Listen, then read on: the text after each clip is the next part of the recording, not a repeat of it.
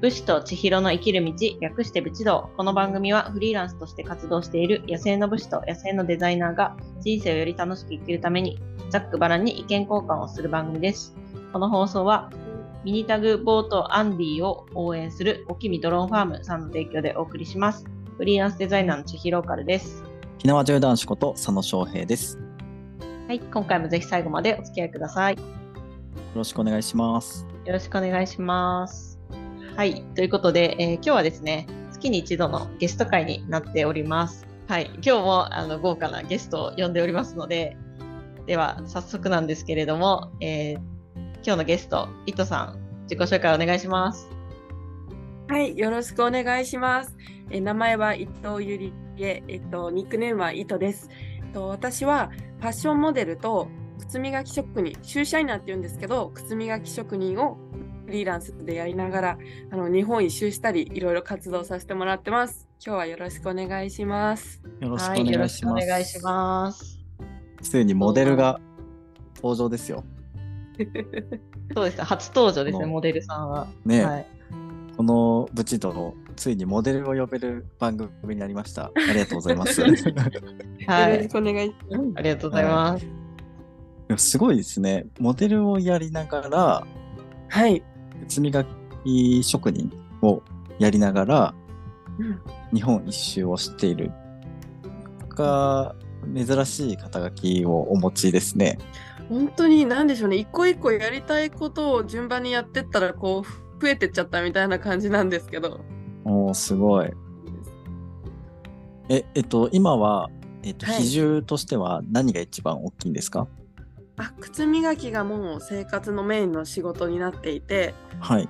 ファッションモデルはあのありがたいことに靴磨きの仕事と絡めた仕事が最近すごい増えててへモデル雑誌に呼んでいただけるのが靴磨き職員として呼んでいただけたり、そういうのが増えてきてあのどっちもやり。りたい軸なのでそれは嬉しいですね。すごいな。靴磨き職人のモデルを欲しい雑誌があるってことですよね。あいや何でしょうねバイク雑誌とかであ、バイク雑誌なんだ。そうなんです私が日本一周をバイクで回ってるのでうんうん。うんそれでバイク女子として乗せてもらってるんですけどそれに靴磨き絡めて、ああ、あの紹バ介イ。ク乗る人ってみんなレザーが多いんですよ。あーはいはああな、相ので性がいいんだ。レザーのケアもしてきましょうっていうのを打ち出していて。い。なるほど。そうなんですすごいいい循環ですね、それだと。そうなんですそうなん確ですかに意外とこうみんなケアとかって知らないと思うので、うん喜んでもらえるんですよね。へええでも日本一周をしながらモデルの仕事だとそのカメラマンさんがその一周している先に来てくれるみたいな感じなんですかあいえ私がちょいちょい帰ってま すあの東京で仕事があることがほとんどなのでああそうなんだもう秋田から東京帰ったり岐阜とかうん岡山から東京帰ったり、う行っわたりしてますね。 ーすごいですねそれなんかい日本一周はかどらないですねそうなんです、そうなんです。本当に結構止まっちゃってます。あ、うんそうなんだはい、へえいやすごいな初めて会いました僕靴磨き職人さんあうんあ、なんか靴磨き職人ってこの前聞いたんですけど、結構日本にも少ないって言ってた言ってましたよね。もう、あの、男女含めてもう20人くらいかなっていう感じで、女性だけでもお本当3人しか私は知らないですね。うわすごっうんめち、ゃくちゃ貴重ですねそうなんですよ。まだあまり仕事として認知されてない業界なので、だからこそすごいやりがいがありますね。ああ、確かにあの海外の映画とかだとようんく靴磨きをねしている駅前とかね広場のところでなんかしてるっていうイメージですけどねなんかそういう印象はあるんですけどなんか日本にそういう職人さんがいるっていうイメージはあんまりなかったですねなんかあのないで靴す屋さんね靴屋さんとかに行ったらねなんかサービスでやってもらえるみたいななんかそういうのはありそうなイメージはあるんですけどそれとは全く別でもう靴を磨くことを専門とされてるってことですよね。そうなんです世界の中でも日本の靴磨き職人のあり方って結構面白くてあの、へー世界だと本当に今おっしゃっていただいたみたいに何でしょう駅前で本当にしゃがんで磨くみたいうんうなんうんイメージ通りのものなんですよ。はい。けど日本はどちらかというとマジックショーみたいなパフォーマンス重視でやってる方が多くて。へえー、そうなあんだ。のハイカウンターでこうちょっとお酒をたしなみながら心身をたしなみみたいなお店が結構多いですね。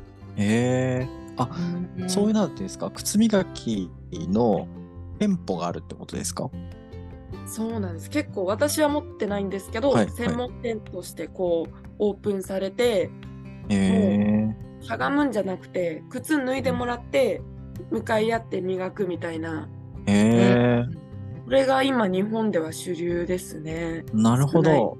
いや、面白いですね。その靴をきれいにするっていうことじゃなくて、うんその靴を磨くとか、会話をするとか、なんかそのコミュニケーションがメインになってるって感じですかね。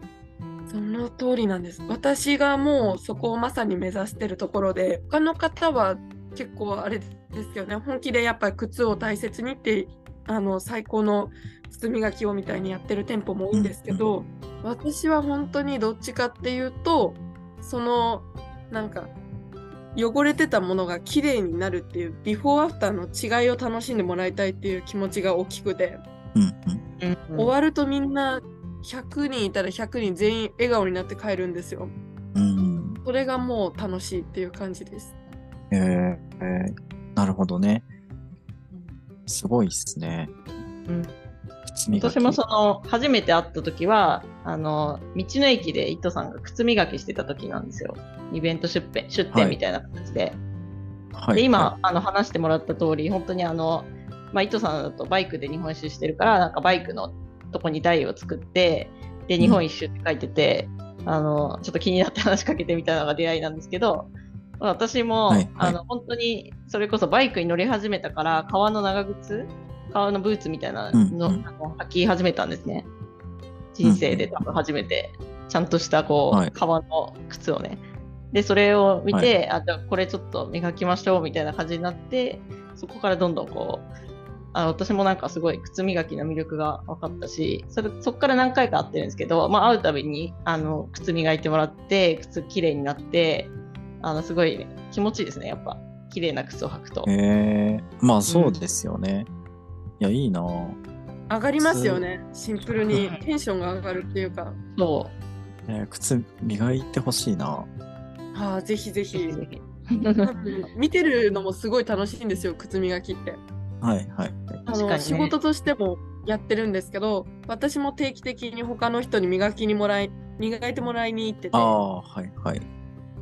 やっぱり誰に磨いてもらってもやっぱ楽しいってのがあって、だから結構お客さんとして出すのは楽しいと思いますね。えーいいですね。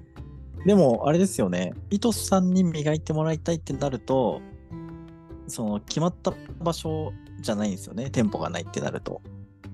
今はあのまあこれから新しいやり方でちょっとやろうって考えてるところなんですけど、今後、はいあのお願いしたいって時にすぐ頼めるような形にしていて、はいあはのい。都内に限っちゃうんですけどうんうんうん。だったりあとは郵送とか出張も受け付けていてなるほど。基本的にいろんな形で対応できるかなって思ってます。なるほどね。でも、どうせだったらやっぱ目の前で見たいですよね。パフォーマンス込みで。そうですね一番楽しいかも。そうですよね。その場合は、じゃあ都内に行けば、あの予約をすればできるっていう感じですかね。そうです。あのあと土日結構いろんなところで靴磨きイベントしていて、それに来ていただくのが一番簡単な感じなんですけど、ああ、それ以外だなるったら平日あの私のホームページから予約してもらえれば時間取ってできますので、ほど。おお、すごい。なるほど。じゃあ、糸さんにね、靴磨きをしてほしい方は、そこから予約をしてみてください。お願いします。はい。まあちなみになんですけど、靴磨き職人をやろうと思ったきっかけとかって聞いてもいいですかあありがとうございます。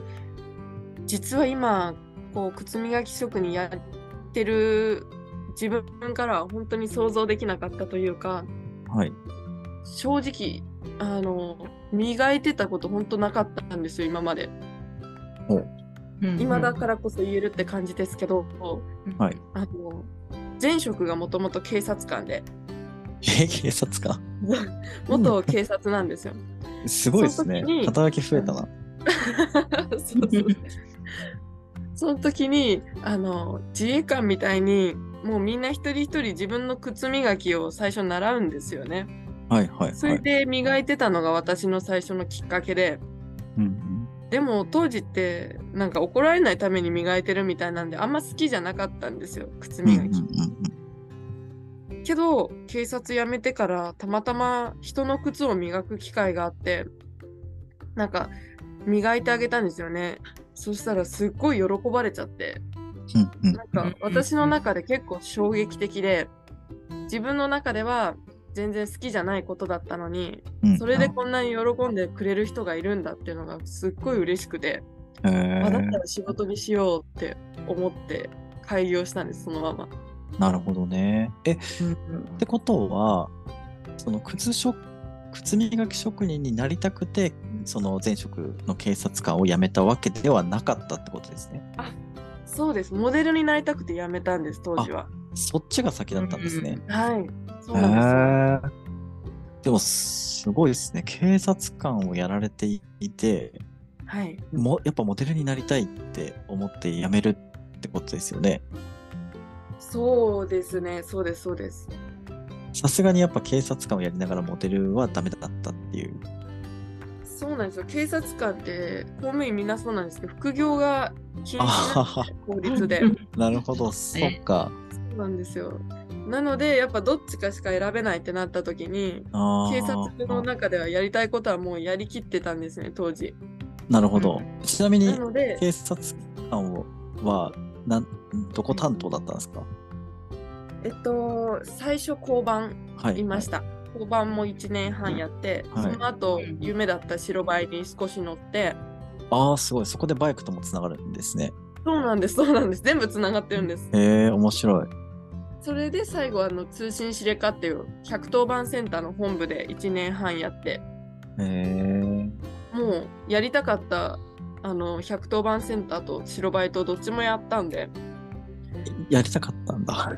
あやりたかったです110番センター。僕初めて聞きました。結構なんでしょうね110番するじゃないですかはいどこからかはい。それが全部1箇所に集められるんですよはそれをひたすら。ら裁く人なんですけどへへえ。え。それもやっぱりこうみんながなれるわけじゃなかったからいつかやりたいなくらいに思ってたんですよね。へそーんな難しいことではないですけど。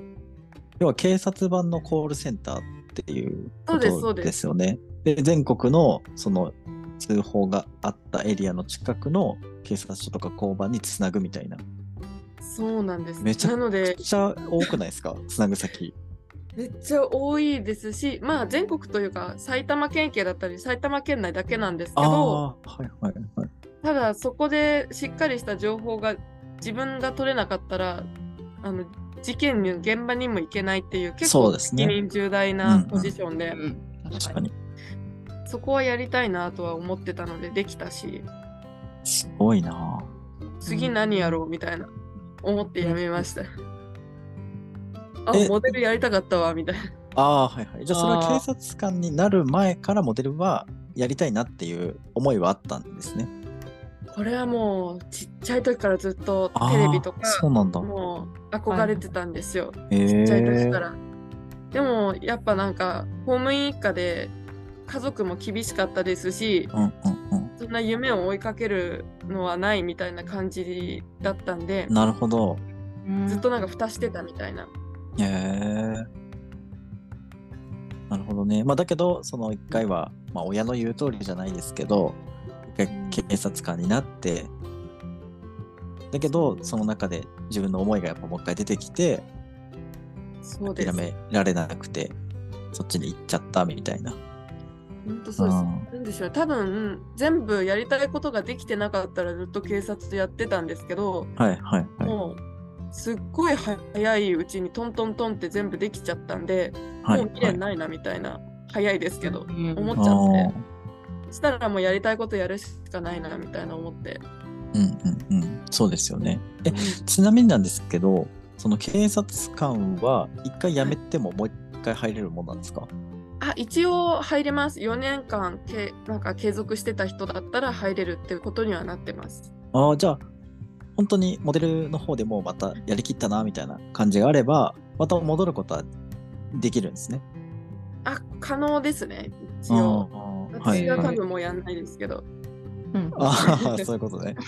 うん、まあそれはあれですよねその靴磨きっていう新しい魅力のある職業仕事に出会ったからまあ警察官と靴磨き職人どっち続けようかなって天秤にかけた時に靴磨き職人で居続ける方がいいなっていうことですよね。あでもけ天秤にもかけてないというか一度終わったことはもう私はあんまり次何しようしかあんま考えてないのでへもうなんかやりきったっていう気持ちだけあ思い入れだけそっかそっかになったんです私もも今う今まで忘れてたんで警察官だったことなるほど。もう本当に警察官をやりきったんですね。もうこれ以上やることはないんですね。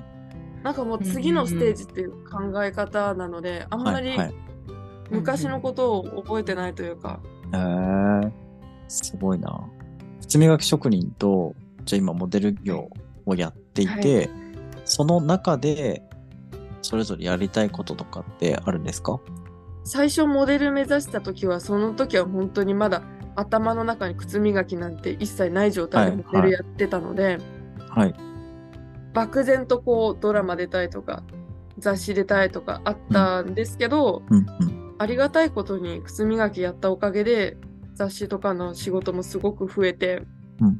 それが今すごくいい感じなので、うん今後も自分自身の在り方の発信はしたいなって思ってますなんかモデルだからどうじゃなくてうん、こういう生き方っていう発信はしたいなって思ってますああ、日本一周をしながら靴磨きをするみたいな。そうです。なんかこう、何にでもなれるんだなっていうのは自分で思ってるので、うんうん。それを今後も発信し続けていきたいなって、こう、モデルとしての自分というよりも、はい同はい。家としはていみはたいいな。。伊藤さんとしてってことですね。そうです、そうです。はいはいはい。なるほど。でも確かになんかね、その今までの経緯を見ていて、やろうと思ったことを全部やられているじゃないですか。なんかそういうのってね、これから何かやりたいなって、やろうと思ってる人たちにはすごい勇気になるんじゃないですかね。なんかありがたいことに、そういう私より年下の人から、そういったメッセージ来ることとかもあって、なんかえやはりーたいことあるけど、どう踏み出したらいいですかとか、いつさんはどういうふうにして今そういう状況なんですかって聞いてくださることがありがたいことにあって、へえ。なので、この生活自体が誰かのなんか、そういう必要になるのかもってちょっと思ってます。うんうんうん必要というか、なんか助けになれるのかもっていうのは思ってます。うん。いやー、それはめちゃくちゃわかります。うんうん。なんかね、生きてるだけで誰かの勇気になるってめっちゃ楽しいですよね。うんうん。思います。えー、そっか。靴磨え、でも靴磨き職人ってなんか資格とかがあるわけじゃないんですよね。あじゃないです。本当に最初私はたまたま人の靴磨いてそのまま開業したぐらいなので何の知識もないんですよ。靴のことも知らないまま開業して、えーいきなり路上に立ってとりあえず磨くっていうのを始めてみてはいはい。そこからもうなんか現場で学んだって感じです。まあ確かに、靴磨き職人ですって言われたら、あ、そうなんだって渡すしかないですもんね。だって、よしは知らないですもんね。そうですそうです。な名乗った瞬間からもう。うん靴磨き職人になれる職業。確 かに、確かに、確かに。敷居がめっちなゃる低ほいですど。うんいや、低いというか、でも基本的に全て物事そうじゃないですか。ああ確かうに。ん、千尋さんだってね、デザイナーやってない状態からデザイナーをね、始めるにあたって、やっぱどっかのタイミングでデザイナーですって言わないといけないわけじゃないですか。実績があろうがなかろうが。ああ、そうですね。うん。だからやっぱその覚悟を持ってねうん言ったらもうそこからがスタートですよね、うん。仕事来ないですからね、いや名乗らないことには。そうそうそうそうなんですよ、うん名乗ってても仕事来ない時もありますけどねまあでも名乗らないとねとにもかくにも始まらないですからねうんそうそえー、すごいなえじゃあえっと、まあ、靴磨き職人に、まあ、なった始まりは分かりましたはいまあそれもねモデルもちっちゃい時からの夢だったっていうのも分かったんですけどあの日本一周がまだちょっとよく分かんないですよね。その始めた時も私まさか日本一周するなんて思わず、思ってないんですよその時も。ほでやってくうちにあの本当に何でしょうね新宿駅前で500円で最初始めてたんですけどだんだん、はいだんだん預けてくれる靴がこう高くなっていったんですよね。うへー最初、本当に何だろう、うん、言っちゃあれですけど結構ボロボロの靴とはいか磨いたりよくしてたんですけう。ど、はいインスタの発信とかしてってたら、だんだんだんだんこう高級靴になってったんですよねそのはい靴が。はいうんで私の中でもすごく自覚が芽生えてうんうん靴磨き職人の方の師匠がついたりして技術を上げることに奮闘したりした時期もあってはいはい。うんそうこうしてたらなんかそれが結構マニアックな層ばっかりだってことに気づいてうんうんでもなんか私が一番本当にしたかったことってまだ知らない人に磨いた後の感動を届けたいってことだったのでうんああなるほどね。その靴磨きの良さを知ってる人に依頼されるよりもまだ知らない誰かに届けたいっていう。そうなんですああなるほどね。うん最初の頃はやっぱり一足一足がありがたいわけですから、はいはいはいあんまりそういう気持ちもなくとりあえず目の前の人のためってやってたんですけど、はいはい。だんだん本当に届けたいのどこかなって思ったらまだ知らないそうだったからなるほど。だったらこう地方ほどそれが顕著だと思ったんですよね。確かに。うん、やっぱり、あの来てくださる方もほとんど都内の人でしたしそうですね。ってなったらうん自分の足で行くのが一番早いなと思ってなるほど。でクラウドファンディングでお金集めてやったんです。なるほどね。それで、あ受け身じゃなくて、こっちから行ってやろうみたいなね。そうでうんす、そうです。ああー、そういうことだったんだ。へえその気持ちですその発想めっちゃ面白いですよね。うん。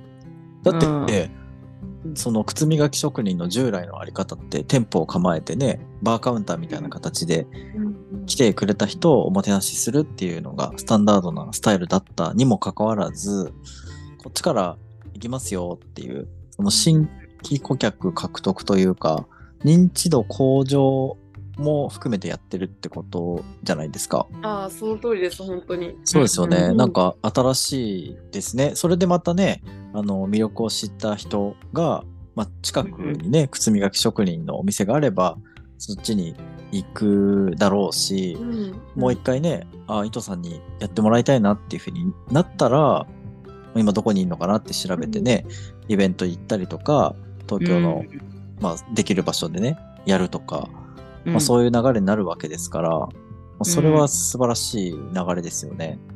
いや、でも本当、その通りの考えで始めましたね。ままあまあ、深く考えてなかったところも大きいですけど。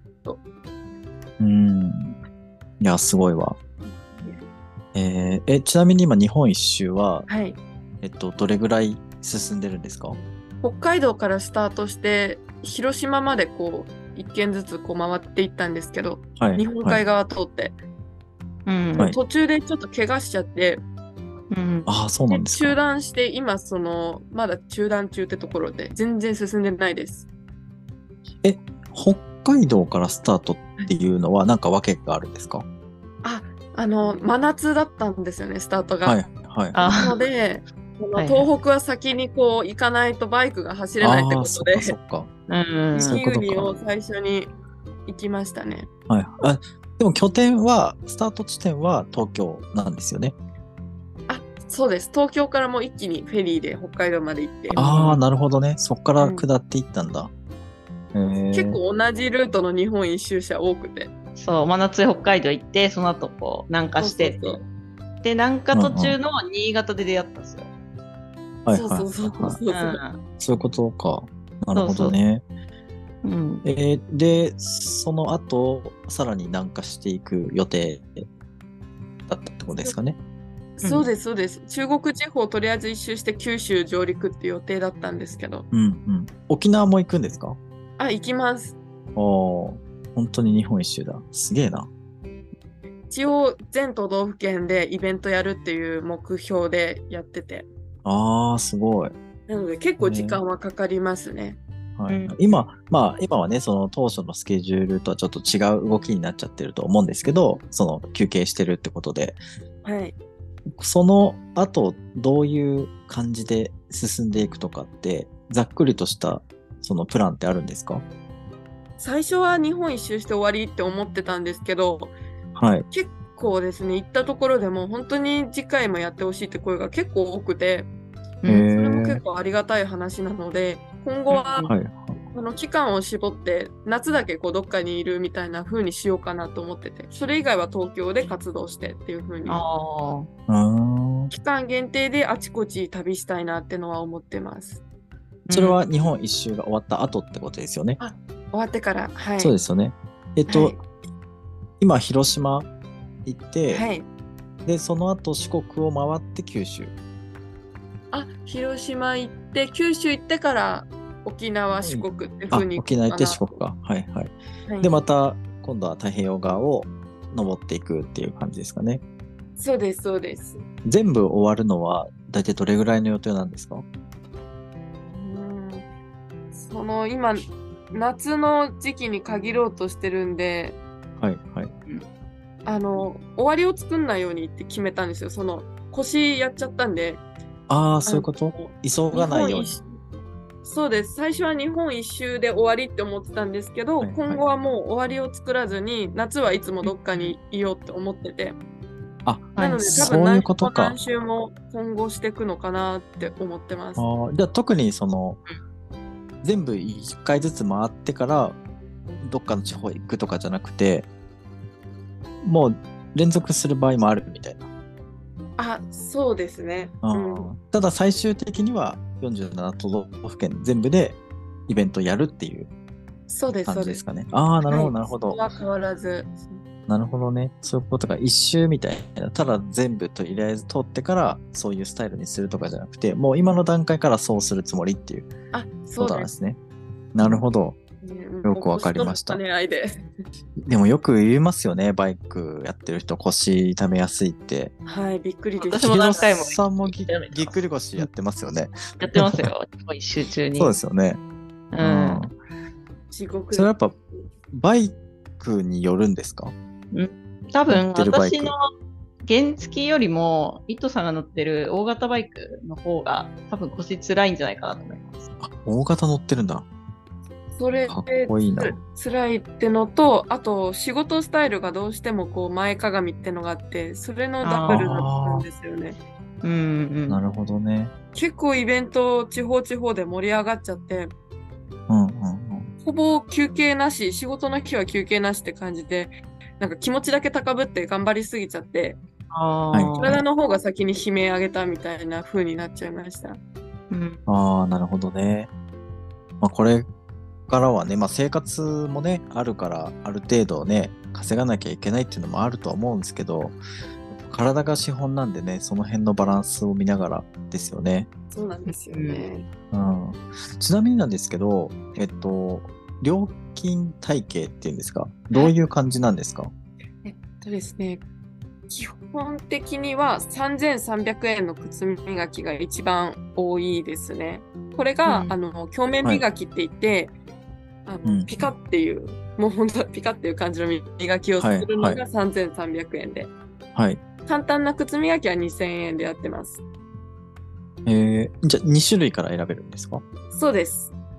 えー、時間はどれぐらいなんですか簡単な方は10分15分で、で、うんあの表面磨きまでやると30分くらいですね。へえすごいね。簡単な方でも10分15分丁寧に靴磨きしてくれるんですね。いや、そうですね。でも、簡単な方までだと、まあ、アイテムさえ買えば誰でもできるレベルの仕上がりなんですけど、はい表面磨きってなるとやっぱり技術に技術になってくるので、うんうん多分自分ではここまでできないかなっていうようなツヤを作っていく感じです。へえそうなんだ。いや、30分でね、そんな靴を自分で洗ってますって人も30分靴と向き合ってる人ってなかなかいないんじゃないですかね。そうだと思いますね。結構30分でもめちゃくちゃ上手くなってこの時間なので、最初は2時間ぐらいその表面磨きやるまでかかったりしてて、うわ、へええ。もう超全力集中の30分って感じです。磨くときは。あーなるほどね。いや、すごいな。え、価格はその2時間かかってた時と一緒なんですか当時は500円でそれもやってました。え ?500 円でに、え、えー2時間で500円ですかそうあ2時間でっていうのはこう自宅で練習してるときですね。ああ、そういうことか。うんうんうんはいはい。やっぱ始めた当初職人一人でやってたのもあって自分に自信が持てなかったんですよ。はいはい。うんだから自分にお金を値段をつけるのが怖くて最初はいはいはい。下手だから500円っていう風に当時やっちゃってましたうんうんうん。いや、でも、これはフリーランスあるあるじゃないですか自営業あるあるといういやかそ、うんね、自分のコンテンツに値段をつけるのが怖いっていうやつ。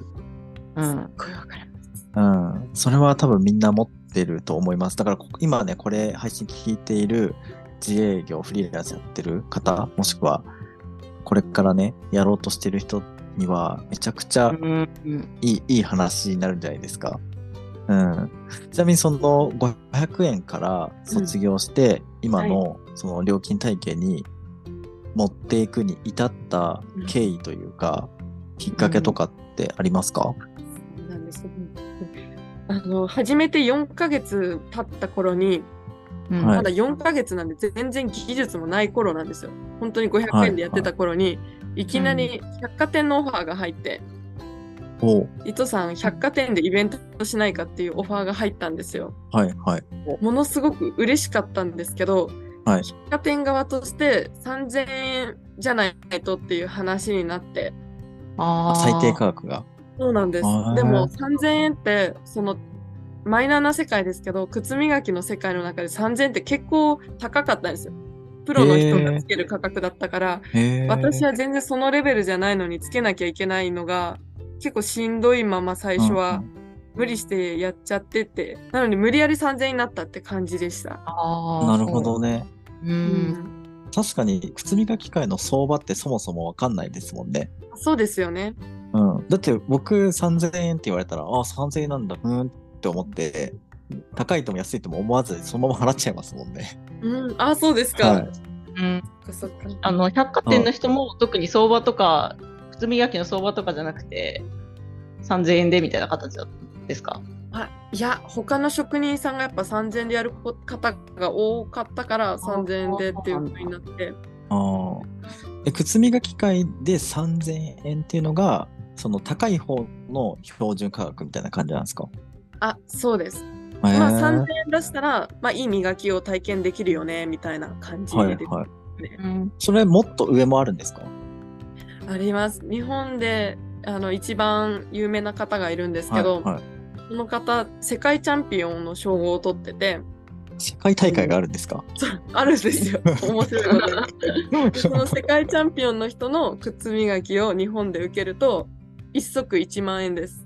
へあーえあ。それも大体30分ぐらい。あーでもその方は全てがもうプロフェッショナルの空間ではい1時間とにかくあなたに癒しをみたいな感じのやり方で1時間で、えー、と靴磨きプラスそういうパフォーマンス含めてそうです 1, そうです1万円みたいな。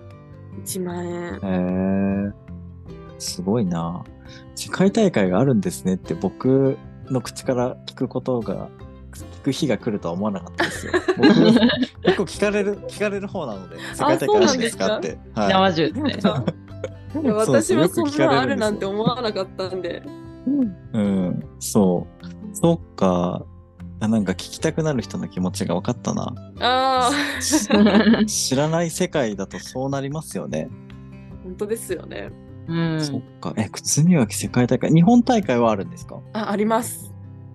え、じゃあねえその、えっと、数人しかいない靴磨き職人の中で優劣を競うんですかそうなんです。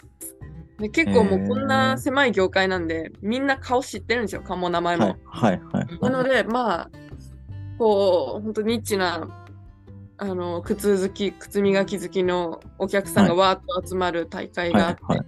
えーそえの中で競うみたいな。それは、えっと、何を競うんですかもうあの、その一足一足を時間内に、はいどんな仕上げにするかのセンス的なとこですね。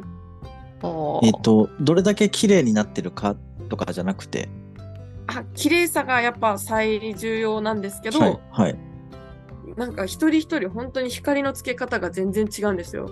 なんかへえ全く同じ靴を渡されて競うんですけど、はうい。んうんやっぱり一人一人使うクリームも違ければ仕上がりが全然違って見えるので、へえビビたる差なんですけど、それをなんか審査員が審査するって感じですね。え、ちなみにそれを審査する人っていうのはどういう人なんですかあ、その世界チャンピオンの人がもう運営のトップに今立ってて、はい、はい。ほうそほうほうの方率いる人たちが審査しますね。え、率いてるの若手は、の偉い方とか。ああ、そういうことか。その人たちうんう、その靴磨きの世界チャンピオン以外は、審査員は靴磨き職人ではない人ってことですね。ない人でちょっと携わってる人とか靴靴職靴の売る方のはい、はい、は有い。名な方とかですかね。はい、はい。靴は磨いてないけど、靴に関係してる人たちってことですね。あそうですそうです。ああ、そうなるほどね。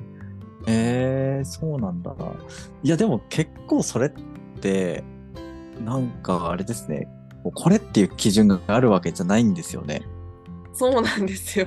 ねそれってなんかこう、フェアじゃないというか、うんうんなんか好き嫌い出るよなって思います。わかります。なんか、それがコロナで2、3年やってなかったんですけど、今は年いやるっていう情報が出てたので、はい。私もちょっと練習して挑もうかななんて今思ってますね。 おー初、初出場ですかそうなんです。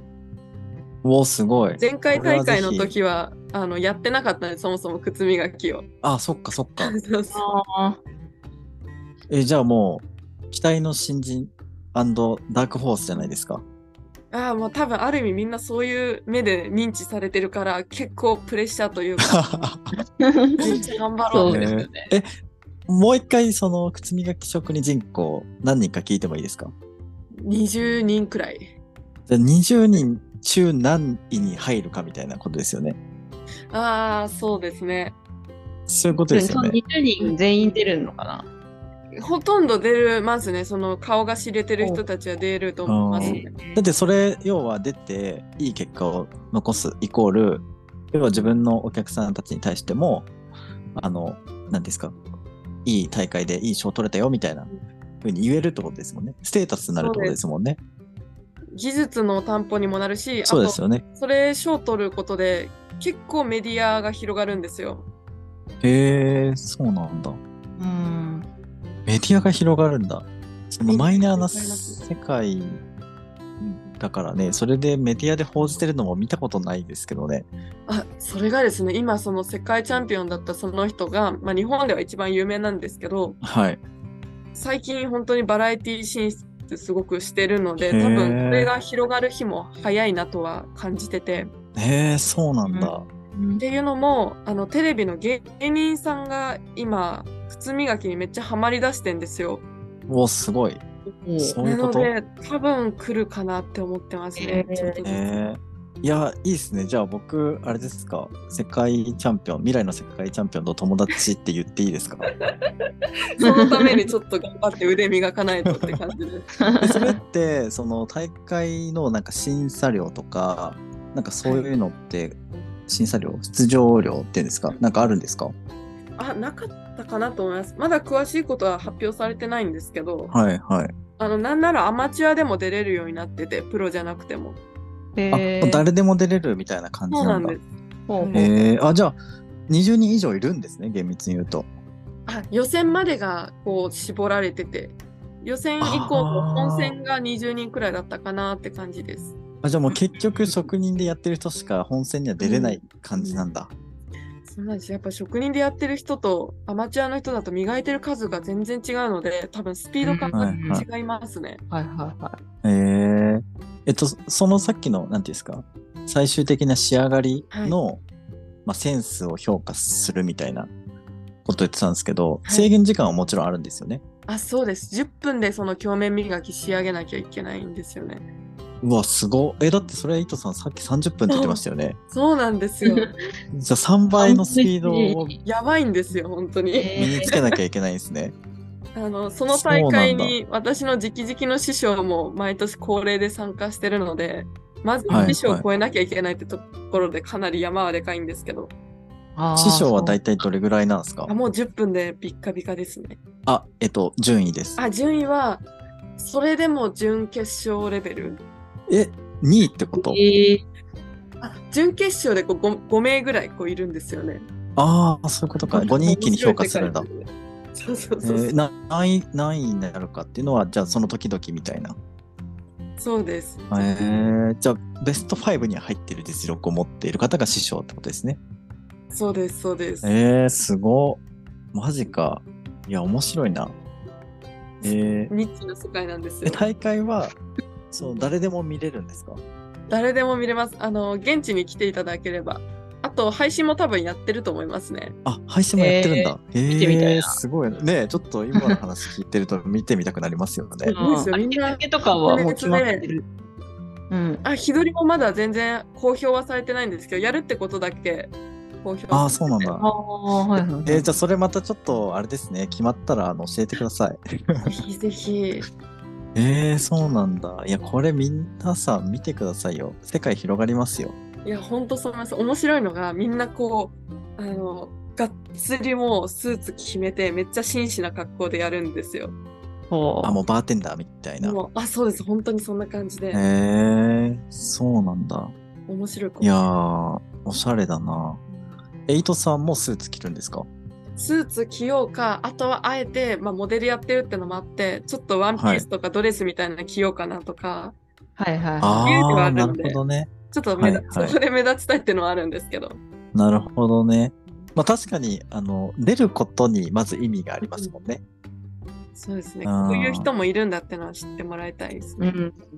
うわすごいなその業界熱いっすね。面白いんですよ。へえすごい。世界大会ってなると、どれぐらいの規模になるんですか人数的には。あー人数とか私全くちょっとあんまり世界大会の知らないんですけど、それでも日本人はもう2回優勝してますね。3回しか大会やってないけど。あ、まだそんなもんなんですか大会自体そうは。なんです、そうなんです。あ最近なんですね。なんかやっぱ靴の本場のイタリアとかイギリスっていうイメージがあると思うんですけど、はいはやっぱ日本人の技術すごいらしくて、い。なんか現地へでも評価されてるって聞きました。え日本人ってやっぱ、どの業界でも技術力半端ないんですね。器用なんですかね。ああ。えーで、いつか、伊藤さんも世界一の靴磨き職人になるということで。頑張って目指 します。えー、すごいな。いや、千尋さん、すごいですよ、この番組。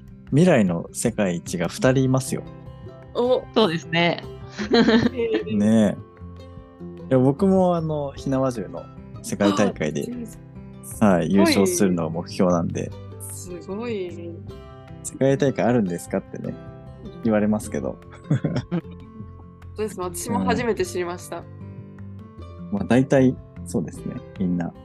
はい。うんまあ、ただ、僕、あの、まあ、始めてもう4年ぐらい経つんで、そうですか。一応、日本一にはなってるんですよ。すごい。なので、あの、糸さんとはちょっとね、一歩リードしてるかなっていう。いや、もう1個も2個も。 すごいですね。私いやいやも興で味もあります。あ、本当ですか、うんあの、いいですね。なんか、ライバルみたいな感じで。いや本当ですそうね。ですジねャンルは違えどっていうところで。世界一なるかっていう。 ねいや、でも本当に、そう、海外の方はやっぱ強いんで、うん、日本人はまだまだ優勝したことないんじゃないかな。あ、そうなんですか。うん多分えーはい。そちらは歴史は長いんですか。いや、もう結構やってると思いますよ。うん。もともとね、扱ってる銃自体も古いんでね、あ、そうですか。うん多分10年以上前からやってると思います、少なくとも。すごいな。もっとやってるかもしれないですけどね。ねえまあまあでも、そっか、靴磨き、すごいですね。単なる、その、職種っていう垣根を越えて、まさかの競技みたいなね、感じになっちゃってるっていうのがうん面白いですね。いですね。それも本当全部そのに世界チャンピオンになったその方が全部今こういう面白いことを作り上げててうんうんうんそれに憧れた若手が結構自分の店持ちたいっていう人とか増えてますね。第一人者。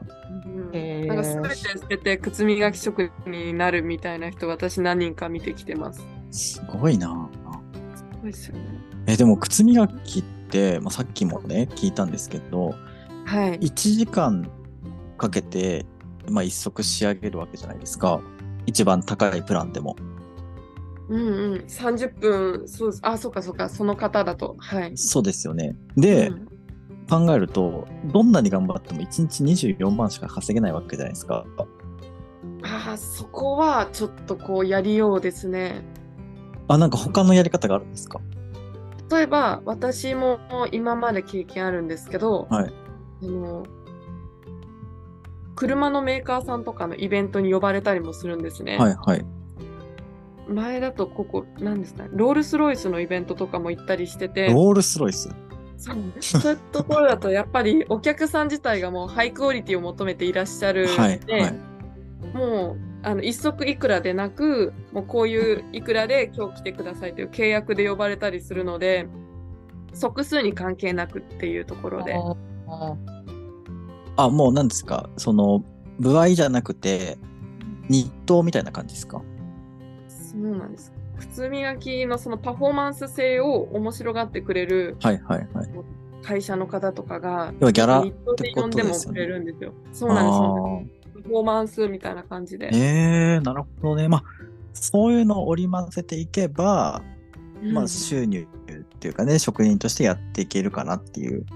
いけますね。うまあくーそこもセンスというはか人脈ですけど。なるほどね。そっか。でもそうするとあれですね。職人さんが増えちゃうとちょっとああれですか、ライバルが増えるっていう感じになるんですか、うんっていう気持ちもありつつ私は今は女の子自分があんまその女がいないってのもあるので、はいはい。女の子にどんどんどんどん教えてってそれで女子チームみたいに逆にしたいなってのは将来の夢ですね。うん女子チームどういうことですか女子の磨ける職人を束ねて、はい業界ごとに派遣していきたいなっていうふうに思ってて。へえ。私みたいに対面で時間取ってやる子もいれば例えばあの私もよく行くんですけど営業の会社さんに行ってあの、うん営業マンの靴をただただ磨くとかはいはい。靴ってやっぱ一人一足絶対履くんでうん。尽きないんですよね意外と仕事が。そうですね。なのでいろんな業界に派遣できたらいいなってのは思ってます。なるほどね。でも確かに、その、なんて言うんですかね。まだやってる人が少ないっていうのもそもそもそうですけど、ビジネスモデルとしての可能性がめちゃくちゃありますよね。そううん面白いんですよ。なんか、機能価値じゃないですね。もううん今のフェーズが。あの、機能価値だったら、ね、あの、洗濯機にぶち込んどけば綺麗になるってなるじゃないですか。うんうんうん。だけどもうそこに対してただ靴をきれいにするっていうこと以外の部分に価値が発生し始めてるからい本当に面白いなって思いました。本当にそうなんです。やりようがたくさんあって、私みたいな日本一周しながら磨くってのも多分、業界的にはまた面白いことをやってるみたいになっただろうし。うんうんううんんだってその価格帯だって今でこそねその世界一の人が、まあ、1万円でねパフォーマンス込みでやってますけど、はでもこれ逆に言ったらいや、井戸さんに磨いてもらえるんだったら3万でも4万でも出すよって人出てくるかもしれないですよね。うん、確かにそうですね。うん。その靴磨きのクオリティとかっていう部分だけで言うと、いや、世界一の人より高い金額を出すなんて恐れ多いって思っちゃうかもしれないですけど、井戸さんにしかこう、うん表現できないものというか、井戸さんだからこそみたいな部分はもう絶対誰にも、なんていうんですか、介在できない領域になるから、なんかうんいけそうっすよね。はい、本当に今旅でこう全く働けないくらい怪我しちゃったんですけどその期間にすごいそういうこと考える時間が増えてうん。私だからこそできることにももっと注注目して今後やっていきたいなって思ってますね。うん、すごくいいと思います。そうすればね、靴磨きっていう職が人気の職業ランキングに入ってくる日もいます ね。その一人者になるかもしれないですね、一等さんが。ねえいや、ほんとそうっ すよ。夢うん広がります本当に広がりまめすちゃねく。ちゃ夢あるな。そう考えようによって本当いくらにでも変化できると思ってるのでそこが面白いですね。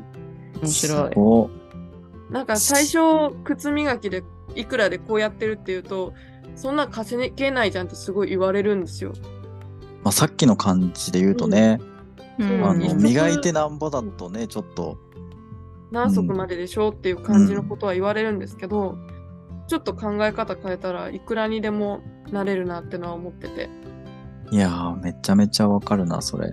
うん、広いですそこが。いや僕も火縄銃でどうやって稼ぐのって言われましたからねうん最初、うん。だからなんかそういうところでなんかマネタイズしする方法を考えるのはめちゃくちゃ脳が鍛えられたなっていう気はしますね。うわーすっごくわかります。うん、だから今だったらいろんな相談受けるけどこうやってやったらいいんじゃないみたいなのすぐ答えられますもんね。うん、だからやっぱ固定観念にこうとらわれちゃダメですよね。あーすごく思います。うん。いや、すごいな。今日、神回ですよ。 そうですね。携わいれてろんな面白い話が。うん。ねいいですえ、ねク。リエイティブしていくっていうところの最先端じゃないですかうん。いや、面白いですね、マジで。そうですね。えーなんかこういうふうにこう仕事作って働いてる人がいるっていうのをもっとこういろんな人に知ってもらえるといいなと思います。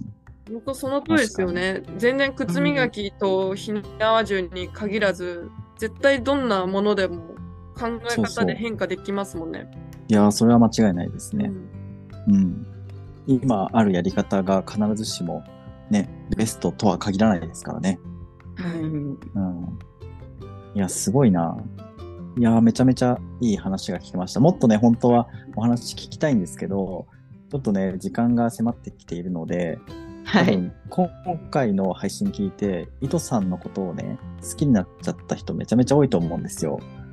なので、あの、井戸さんの今後の活動を見れる場所、どこか教えてください。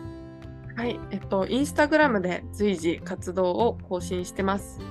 はいで。そのインスタグラムの他にもっともっとあの情報を知りたいなって方がいらっしゃったら、あのファンサイトみたいな感じで、LINE のグループを作っていて、糸の部屋っていうグループがあるので、よかったらそこに入ってもらえると、最新情報をゲットできます。おーえっ、と、井私戸も入のって部屋ますは、はいえ。っと、そう入、 T さんも入ってる。入会無料なんですかあ、無料です。誰あじでゃあももうこれはもうあれですね、入らないっていう選択肢はないですね。そそうう、でぜすひ、あの、はい。イベントとかやると結構事前告知すると枠が埋まっちゃうことが多いんですけど、はい。はあい。の糸の部屋の方からこう優先的に組んでったりしてるのなでる、ほど。ぜひぜひ入ってください。ちょっと僕も後で入ります。ありがとうござい ます。はい。えー、じゃあ、あの、概要欄の方にね、インスタグラムのリンクと、その糸の部屋のリンクを貼っておきますので、皆さんね、あの、フォローと、あと、そちらのファンサイト、グループ、えっ、と、オープンチャットか、はい、はい、に、ぜひ入ってください。お願いします。はい。お願いしまといす。うことで、言い残したことはないですか喋りました。ありがとうございました。いいはいで。す。じゃあ、そんなこんなで、今月のね、ゲスト会を追っていきたいと思います。えー今日はですね、えー靴磨き職人兼モデルの、えー、伊藤さんにお越しいただきました。伊藤さん、ありがとうございました。ありがとうございました。ありがとうございました楽かっですはい、えー最後まで聞いてくださりありがとうございました。武士と千尋の生きる道、来週もお楽しみに。またねー。またねー。